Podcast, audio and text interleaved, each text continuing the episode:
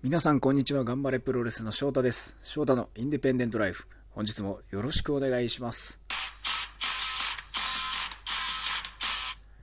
さあゴールデンウィーク皆さんいかがお過ごしでしょうか？5月今日は4日が終わろうとしている時間に収録しております。まあなかなか東京都関西では緊急事態宣言下でのゴールデンウィークとなって過ごし方いろいろ悩まれている方もいるかなとは思います。それぞれの考えの中で最善の選択肢をして、その中で少しでも楽しい日々を送っていただけていればいいなとは思っておりますが、まあ、なかなか人それぞれ難しかったり大変だったりするかなとは思います。まあ、そんな中で、まあ、ゴールデンウィークプロレス工業いろいろあるわけですが、ありがたいことにお客さんの前で試合する機会もあったり、無観客もあったりということですね。まあ、そんな中で私、えー、おととい、5月2日は鶴見青果市場で、爆破甲子園参戦しました。そこでは、クリス・ブルックス、クリスとシングルマッチで戦いまして、まあそれあの、レスルユニバースで、ニアライブ配信だったので、ラジオトークで、オーディオコメンタリー的にニアライブを見ながら、ライブ配信なんかしたんですけど、まあちょっとそれはね、アーカイブ残してないんで、見れないですけど、まあやっぱ戦ってみて、そして映像でも見て、見て、こう壁は、なかなかこう熱かったなと。もう単純にその身体能力の差をすごくこんなに感じたことはなくて、やっぱり日本人選手と戦っても、同じ、まあ、あんなね、クリスみたいにでかい人ってなかなかいないですけど、日本人選手で自分より大きい人と戦っても、あそこまでの、なんかね、パワーの違いみたいなのってなかなか感じないですね。で振り返ってみると、アメリカで試合したハンマーストーンっていうノアにも上がったことある外人選手がいるんですけども、彼とやった時の、なんだこれはという、同じ人間なのかって思った感覚をなんか思い出しましたね。でもすごい会場に来てくれた方はもちろんなんですけど、レッスルユニバースで見てた方、そして海外でレスルユニバースで見てくれた方にも届いたんじゃないかなという風な少し手応えのようなものはあります。試合に臨むにあたってこれは鶴見のや爆破甲子園というものを見に来てる人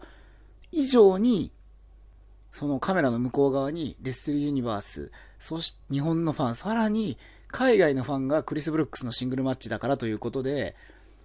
何かのきっかけで見るかもしれない。そうした時に僕のことを少し、親なんだこいつはと、なんだこのレスラーは、と思わせることができるチャンスなんじゃないかということで、本当にタイトルマッチぐらいのつもりで臨みました。あの試合に。なので、やりきったことに悔いはないですし、まあもっとね、こういうことできたなとか、もちろんそういうところはあるんですけども、何か少しでも届いてればいいなと、Twitter とか見た感じだと、ちょっとこう自分のことを海外の人も知ってもらうきっかけにはなったかなというような感じはしてます。これが繋がるといいなというふうに思いますね。本当に刺激的だったし、クリスがこうやって日本でずっと1年以上こう活躍し続けている理由というものをこう感じましたし、もっと海外に自分を知ってもらうようなレスラーになりたいというふうに思った5月2日、鶴見青果市場、爆破甲子園でした。そしてその翌日5月3日は佐野さんがですね、急にプロレスセミナーなんというものをやるということで呼ばれまして、特別講師として呼ばれまして、まあ、なんて言うんでしょうね。シングルマッチという講習を皆さんの見てる前でやるという形だったんですけど、久々になんかこう佐野さんと、もう数年ぶりだと思います。佐野さんと試合するのは。でもなんか、僕が若手だった頃のお互い空気感のままで変わってなかったなというふうに本当に思いましたね。クリスの試合に関しては世界に届いてほしい。もっと一人でも多くの人にっていう気持ちが強かったんですけど、佐野さんのセミナーに関してはもうここに会場に足を運んだ人以上に広がらなくていいぐらいのつもりで、スイッチを入れましたね。逆のスイッチを入れて、もう、もう何の拡散性も必要ない。会場に来た人が楽しんで帰れば、もうそれ以上のものはないっていう。会場に来た人どころか僕が楽しんで帰ればもうそれ以上のものはない。君たちに教えるものは何もないっていうつもりで特別講師をやらせていただきました。なんかすごく懐かしい空気感。またあの東京ズーのね、会場の作りというか、あれがこう、ドインディー感もあったし、昔やっぱり佐野さんのやってたグレートプロレスだったり、佐野魂っていう工業だった団体だったり、そういったところでなんかこうみんなで回ってた、土佐回りしてたような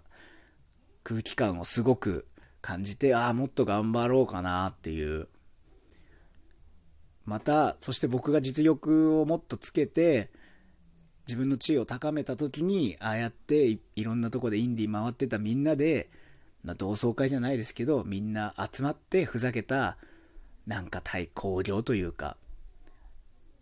何かを残せたら僕のプロレス人生はすごく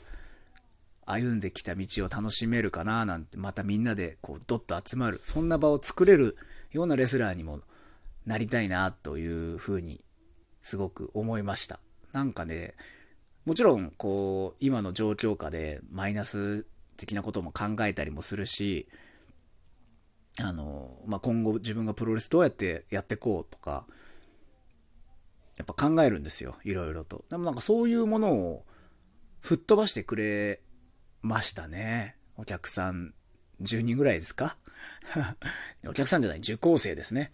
受講生の前で、あの、佐野さんとリング上で対峙した時間ですごく心が、こう、スーッと、なんか悩み、腫れ物が取れたような気分を味わいました。また、なんだかんだでね、佐野さんに育ててもらったんだなというのをすごく実感した5月3日でした。そして、収録しております。今日5月4日は、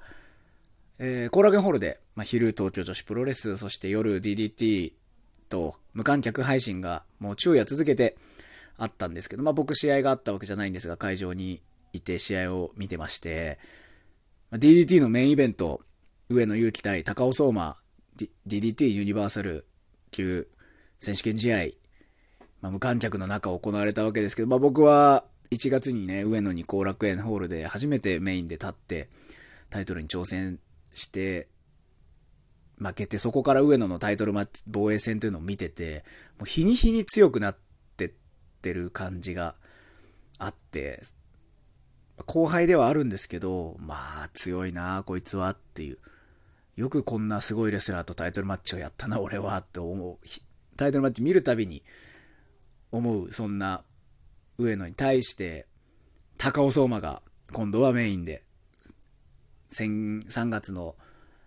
DDT 後楽園で6人タッグを直接ピンホール奪われたのはまあ高尾なんですけど、やっぱり学生プロレスの頃、18歳の頃から知ってる高尾がこうやって、多分最近シングルでメインって、僕が DDT グループに入ってからなかったかな、なかったんじゃないかなと思うんですけど、あったかな？あったらすいません。でも多分見てない。で、なんか高尾が今度は僕が後楽園のメインで戦った上野に、今度は高尾が同じベルトに挑戦していて、っていうシチュエーションがですね、すごくこう、なんか、どっちに感情移入していいかというか、まあ両方にも思いがすごく入ってしまって、見て、会場の隅から少し見てたんですけど、なんかすごい試合でした。25分を超える。いやー、こんなやつと俺はタイトルマッチやったんだとも思うし、高尾を見て、うわ、こいつと18歳の頃、一緒に練習始めて、いや、まだまだ、全然高尾の方が前を走ってるなっていう風に思ったし、やっぱりこの二人にも負けたくないなと思いました。負けないぐらいのレスラーになりたいってなんかすごくね、直接戦った5月2日クリス、3日佐野さんと直接戦った2人からはもちろんなんですけど、この5月4日最後にメインイベント、無観客の中、メインイベントであれだけの試合を見せつけた2人に、何かとね、縁のある2人に、こう、いやいや、俺もこのまんまじゃいかんぞと、まだまだまだまだいかないといけないっていうのをすごく、あの、焚きつけられた試合を見せつけられましたね。うん。まあ、そんな3日間、すごく充実したゴールデンウィークには